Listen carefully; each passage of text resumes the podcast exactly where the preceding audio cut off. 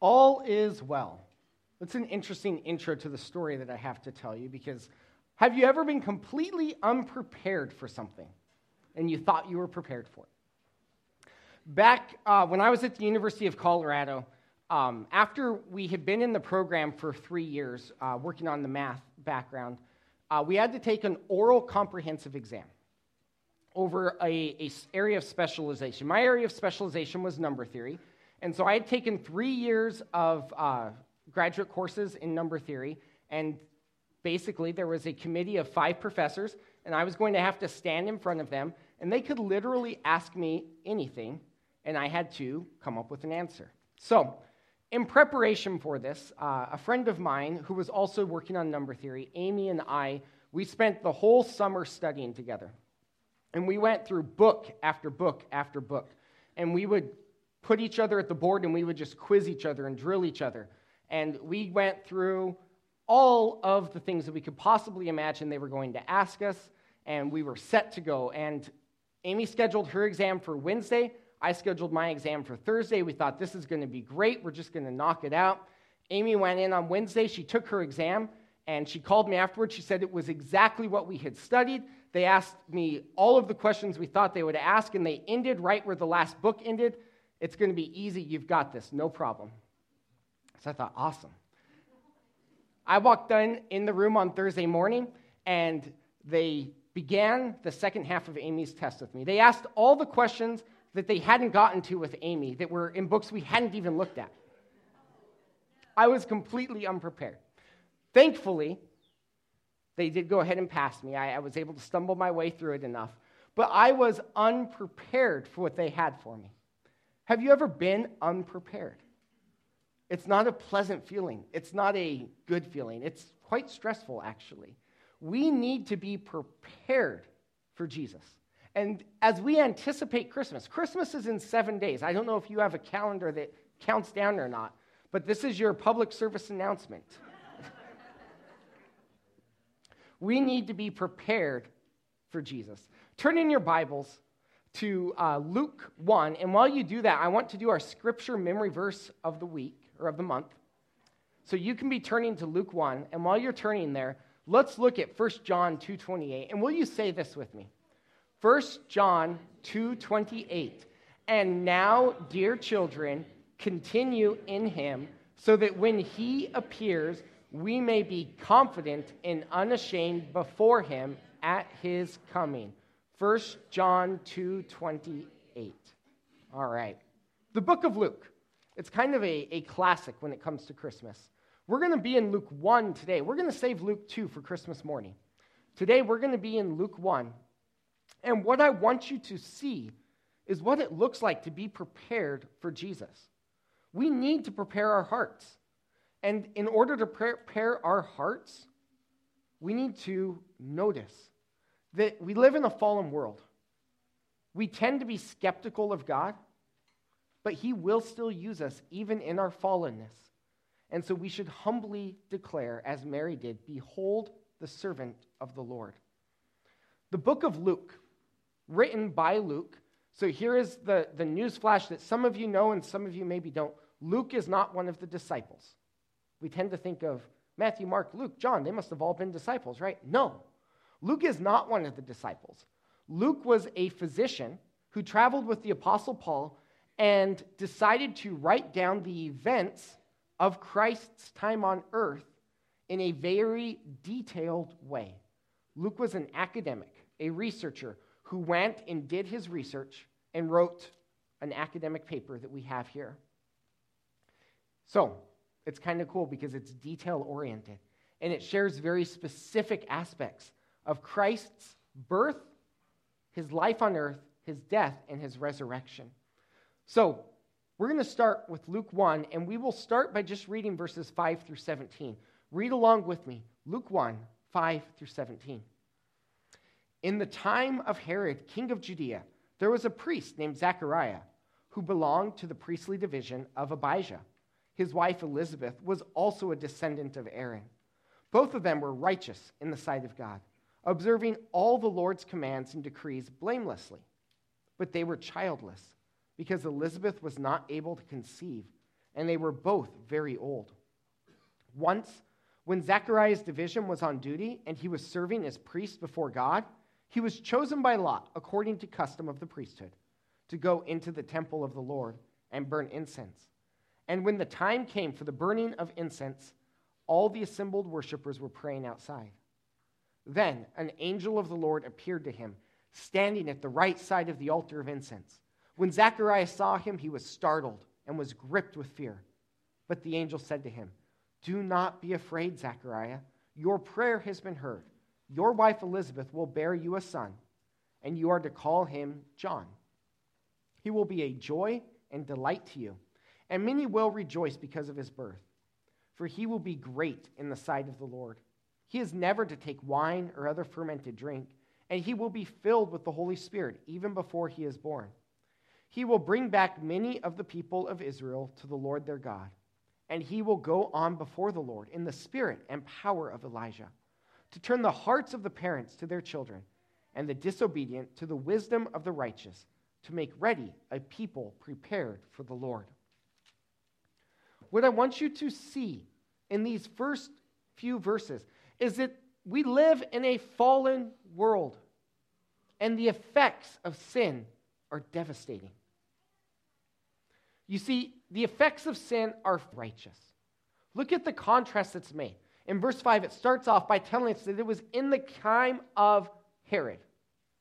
Now, historically, Herod is an interesting figure on the throne.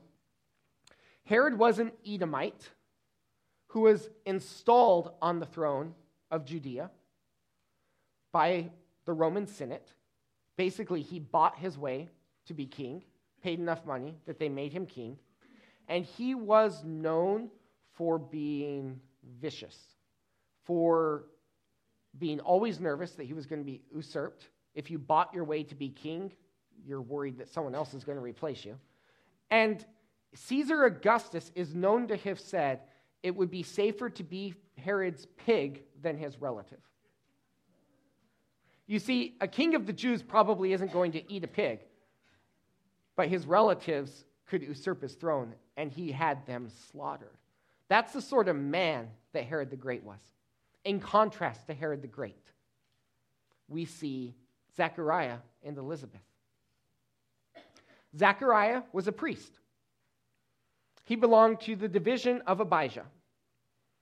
The way the priests were set up at this time is they had 24 divisions of priests, and then within each division would be allowed to serve in the temple about two weeks out of the year. But there were so many priests that you only got to serve in the temple once in your lifetime. One time, and that was it. This was Zechariah's time. But Zechariah is called righteous in the sight of the Lord. But notice the problem sin affects the godless and the righteous. Herod is godless, Zechariah is righteous. Herod kills his relatives, his descendants. Zechariah can't even have a descendant. We live in a fallen world, and the effects of sin are devastating. But even in the midst of this fallen world, God is at work. That's what I see in verses 8 through 15. In verses 8 through 15, we see events taking place. Zechariah's time has come, the lot has fallen upon him. He is going to get to serve his once in a lifetime opportunity to burn incense in the temple of the Lord. It doesn't get much better than this. For a priest, this is what they live for that one and only opportunity they get to be close with God. Little did Zechariah know, though, that this wasn't just a mere opportunity to burn incense. This is something special, something unique. How do we know that? Because an angel appears. This was not normal. Angels didn't normally appear when the priests were burning incense. In fact, the angel has a message for Zechariah. Elizabeth will give birth to a son. Actually, it's an answer to Zechariah's prayer. That's what we learn in verse 13. The angel said to him, Do not be afraid, Zechariah. Your prayer has been heard. God is at work. Even though we live in a fallen world and the effects of sin are devastating, God is at work. He heard your prayer, Zechariah. You are going to have a son. In fact, this son is going to cause many to rejoice. God is going to choose his name. God is at work, Zechariah. Yes, you live in a fallen world, but God's at work. In verses 16 and 17, what I see is the way that God is at work. Look at the promise made to Zechariah. This son is not going to be just any mere son. He's going to be one who will bring many of the people of Israel to the Lord. He is going to bring people to God because God, in His grace, calls His people to righteousness. We live in a fallen world where the effects of sin are devastating. And those effects are witnessed by both the righteous and the unrighteous. The world is fallen. But God's at work, and He calls His people to righteousness. So, let me give you an action step to start with here. As we think about this fallen world we live in, as we think of the fact that God's at work, will you prepare your heart? Will you prepare your heart for Jesus by admitting your fallenness, admitting that you're in this fallen world, and asking God to work within your heart? That's the first step. God is at work despite the fallenness. Israel was waiting eagerly for the Messiah. Zechariah was praying eagerly for a son. I suspect as a priest, Zechariah was praying eagerly for the Messiah. And God, in his goodness, answered Zechariah's prayers. It's coming. I am still at work. Let's read on, though, in the story. Let's read verses 18 through 25. Zechariah asked the angel, How can I be sure of this? I'm an old man, and my wife is well along in years. The angel said to him, I am Gabriel. I stand in the presence of God, and I have been sent to speak to you and to tell you this good news. And now you will be silent and not able to speak until the day this happens, because you did not believe my words, which will come true at their appointed time. Meanwhile, the people were waiting for Zechariah and wondering why he stayed so long in the temple, for he kept making signs to them, but remained unable to speak. When this time of service was completed, he returned home. After this, his wife Elizabeth became pregnant. He has shown his favor and taken away my disgrace among the people. In verses 18 through 25, what I see is a need, a need that we all have. We need to recognize that we can be skeptical about God's work.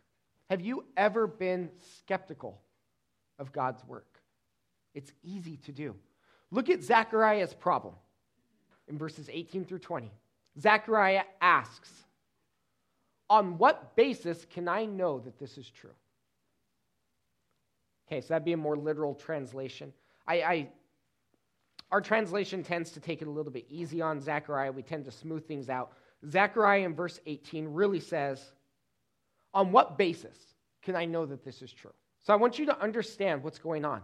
You see, there's a real temptation to question the validity of God's message. Zechariah has an angel standing before him. Okay? He's in the temple, he's burning incense to the God of the universe. The angel tells Zechariah, You're going to have a son. And Zechariah looks at the angel and says, Prove it. Pretty skeptical. That's questioning God. There's, that's nothing short of it. When we get to Mary, we're going to see Mary's question, although it looks this, almost the same in the English, is actually very different. Mary asks a very different question. Zechariah asks the angel, Prove it. So the angel says, Okay, you won't speak anymore. I'll prove it. I think we have a very real temptation, though, to be skeptical of God's work. Have you ever prayed for something and prayed and prayed and prayed and prayed, and God answered it, and you said, is that an answer? No, we have this tendency. Zechariah had this tendency. He had prayed for a son. And so, why should he be surprised when God answers prayer? But we have a tendency to doubt God, to have a skepticism about God. If we are to prepare our hearts for Jesus, we need to recognize that tendency within us. We need to be prepared to listen to the message that God has for us. I think there is another contrast going on here. We have Zechariah, who says, Prove it. And we have the people outside the temple. And notice what's going on here. Zechariah has entered the temple to burn the incense. Only one person's allowed in there, once in their lifetime. And he takes longer than he's supposed to. And the people start wondering what's going on here? See, there's really only one reason that people typically took longer than they were supposed to take. And it wasn't a good reason. In fact, there are stories, um, Jewish fables or, or what they say would happen, that they would actually hang bells on the priest's garments and a rope around their leg. So that when the priest walked in to burn incense, you listened. And if that bell stopped ringing, something was wrong and you pulled on the rope to pull the dead body out. That, that's at least the, the fable, the way it goes. Something is up here. The people are wondering what's going on. Well, Zechariah comes out, and then they realize okay, not what we thought. Something else has happened here. We need to be prepared to listen to the message that God has for us. And that's where the people were. They listened to Zechariah, not listened, watched as he made signs, and recognized God's at work. We should be quick to recognize that God's at work. Finally, though, we need to acknowledge that God is the source of blessing. So we've got Zechariah, who says, Prove it. We've got Elizabeth. And I want you to notice how Elizabeth handles this information, how Elizabeth responds to this pregnancy. Look at verse 25. Elizabeth says, The Lord has done this for me. In these days, he has shown his favor and taken away my disgrace among the people. Elizabeth's proclamation is that the Lord has done this. Elizabeth could have come up with all sorts of alternative explanations. Have you ever done that when God has worked and you say, well, let me try to come up with a different way this might have happened. Maybe God had nothing to do with this. I've done that. No, Elizabeth recognizes this was God who did this. We need to be ready to acknowledge God is the one at work. So let me give you an action step. Reflect over the past year. Okay, I know that today is not January 1st. But reflect over the past year. You can do it a few weeks early. How have you seen God at work? Take a minute. Think about it. How have you been able to see God working? Praise Him for that work. God is at work, even though we're in a fallen world, even though sin is rampant and the effects of sin are devastating. God's at work. Let's praise Him for the way that He is at work. Praise Him for what He's done this year. We're going to transition from Zechariah and Elizabeth now to the narrative of Mary. And I want you to see what happens with Mary as we make this transition. So let's read verses 26 to 33. In Luke 1, starting in verse 26, it says, In the sixth month of Elizabeth's pregnancy, God sent the angel Gabriel to Nazareth, a town in Galilee, to a virgin pledged to be married to a man named Joseph, a descendant of David. The virgin's name was Mary. The angel went to her and said, Greetings, you who are highly favored, the Lord is with you. Mary was greatly troubled at his words and wondered what kind of greeting this might be. But the angel said to her, Do not be afraid, Mary. You have found favor with God you will conceive and give birth to a son, and you are to call him Jesus. He will be great and will be called the Son of the Most High. The Lord God will give him the throne of his father David, and he will reign over Jacob's descendants forever. His kingdom will never end. What I want you to recognize out of this is that we need to, we must recognize that in our fallen state, our fallen state is still something God can use. It's still something God can use for His work. We need to recognize that our fallenness is still useful to God. He can use it for His work. Look at Mary's qualifications. I want you to catch something important, really important, in verses 26 through 28. Mary's qualifications do not include sinlessness. No matter what someone may tell you, nothing in the Bible tells us Mary was sinless. Mary was just as much a sinner as you and I. Her qualifications do not include sinlessness. Actually, it's, it's striking. How were Zechariah and Elizabeth described earlier? Righteous in the sight of the Lord. They weren't sinless, but they were described as righteous. Mary is not described as righteous. No, Mary's qualification was quite simply she had not had sexual contact with a man. Theologically, we could get into the details, into the weeds of why that was an important qualification for Mary. We're not going to go there today. I'm happy to talk about it with you afterward if you want to go into that theological conversation. What I want you to recognize is that her qualifications had nothing to do with being sinless. Mary was a fallen sinner, just like you, just like me, but willing to submit to God. In fact, Mary's qualifications had everything to do with God nothing to do with Mary, and everything to do with God. Mary's qualifications to be part of God's work had everything to do with grace. Look at what the angel says to her in verses 29 through 30. Mary is greatly troubled. She's trying to figure out what is going on. Because the angel said, Greetings, you are highly favored. The Lord is with you. And Mary is wondering, what in the world is going on?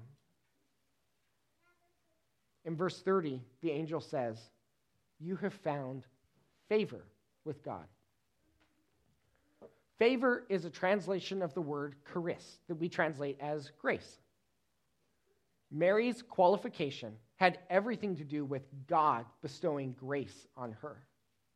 Grace has a broad definition, but broadly defined, it's unmerited favor, not earned, unearned.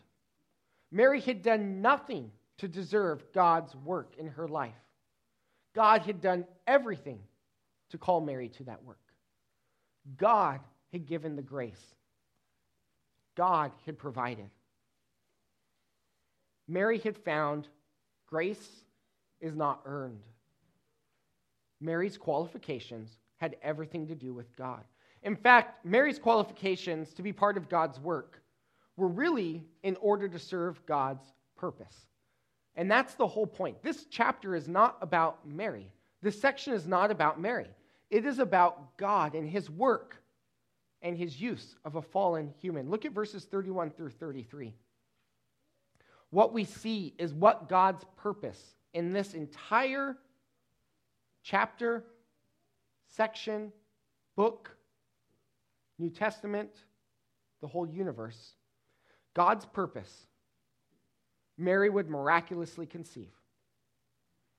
I want you to understand.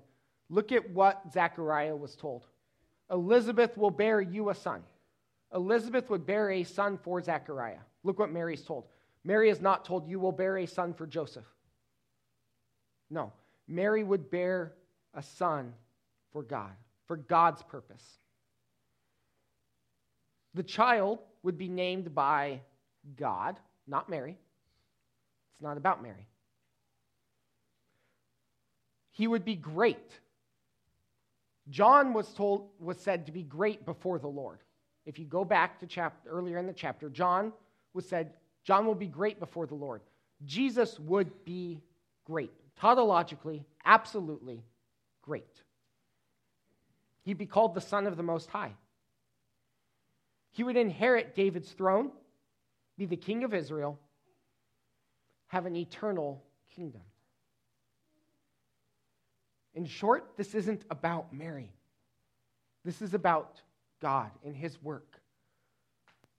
We need to recognize that in our fallen state, God can use us for His work. No matter who you are, no matter how devastating sin might have been or might be now in your life, God can use you for His work. So, let me give you an action step. I want you to take a minute and consider how God might use you. The fact that God can use you. Take a minute and consider the fact that God can use you for his work. How might God be calling you to serve him right now? Because no matter who you are, no matter what you've done, God can use you. Let's move on to verses 34 through 38. How will this be? Mary asked. Since I am a virgin. The angel answered, The Holy Spirit will come on you, and the power of the Most High will overshadow you. So the Holy One to be born will be called the Son of God. Even Elizabeth, your relative, is going to have a child in her old age, and she who was said to be unable to conceive is in her sixth month. For no word from God will ever fail. I am the Lord's servant, Mary answered. May your word be to me fulfilled. Then the angel left her. We need to recognize that our ultimate role is as servants of the Lord. Being a servant of God means giving everything, even your future. Look at Mary's question How will this be? Compare that to Zechariah. Remember, what was Zechariah's question? How can I know? Prove it. Mary's question is a little bit different. Mary says, Um, I don't think I'm qualified to bear a child. I have not done the prerequisites. Okay? It's a good question. How can this be? But it's actually an even better question than we might initially think. You see, in this day and age, a young woman's future was fundamentally tied to her ability to get married in a pure state and bear children. So we need to understand that Mary's asking a really good question. She's saying, I have not done the prerequisite steps, I have kept myself pure. Not only does this create a problem because I haven't done the prerequisites, but this actually, you are asking me to give up my future. You see, a woman who bore a child out of wedlock in this day would have essentially been limited to one job, a job of promiscuity from then on. This is future changing for Mary. And so she says, How can this be? She doesn't say, How can I know? She doesn't say, No, thank you. How can this be? How is this going to work out? The angel gives her the answer God. Real simple answer, right? The Sunday school answer. Okay? This is the answer that the kids hate when the teacher gives it, and the, you know, the kid asks, How did this miracle take place? Well, God did it. But that's actually the answer that the angel gives. God's going to do it. But the angel gives another piece of information. See, the angel reminds Mary that being a servant of God means looking for how God is at work around you and being prepared to his, accept his work through you. Because the angel tells Mary something important, and this is an important lesson for all of us to learn. God rarely calls on one person to do everything alone. God often calls on people to serve together. And while nobody ever had experienced what Mary was going through, or will ever experience what Mary is going through. Elizabeth was in a similar position, bearing a child in her old age. And God tells Mary, Your cousin Elizabeth will walk this path with you. God doesn't ask us to do it alone. God tells Mary, Look around. There's Elizabeth. She will walk this path with you. In her old age, she has borne a child. If you read on in the text this week, you see that Mary goes to Elizabeth and spends the time with Elizabeth. But before we get to that, look at verse 38. Being a servant of God means giving one answer when you're called. I don't like the NIV translation here because I just feel like it doesn't quite capture it. One answer is Behold the servant of the Lord. When God calls, just as Isaiah said, Here I am, Lord, send me. The right answer to God's call is Behold, look, God, here I am, the servant of the Lord. Mary accepts the responsibility, accepts the truth of what she's been told, accepts the sufficiency of what she's been told. I'd have asked a million more questions. I want you to also notice something else that I had never noticed before until this week. The angel leaves. If I had been doing this, I'd have told the angel to stick around and, you know, help out a little bit. No, God, in his wisdom, allows Mary to bear this burden with a fellow human, Elizabeth. The angel leaves. Mary is allowed the opportunity to bear this with just another human, Elizabeth. But it's an opportunity that God gives her. So, my action step is actually really simple step out, boldly step out, and declare, Behold the servant of the Lord.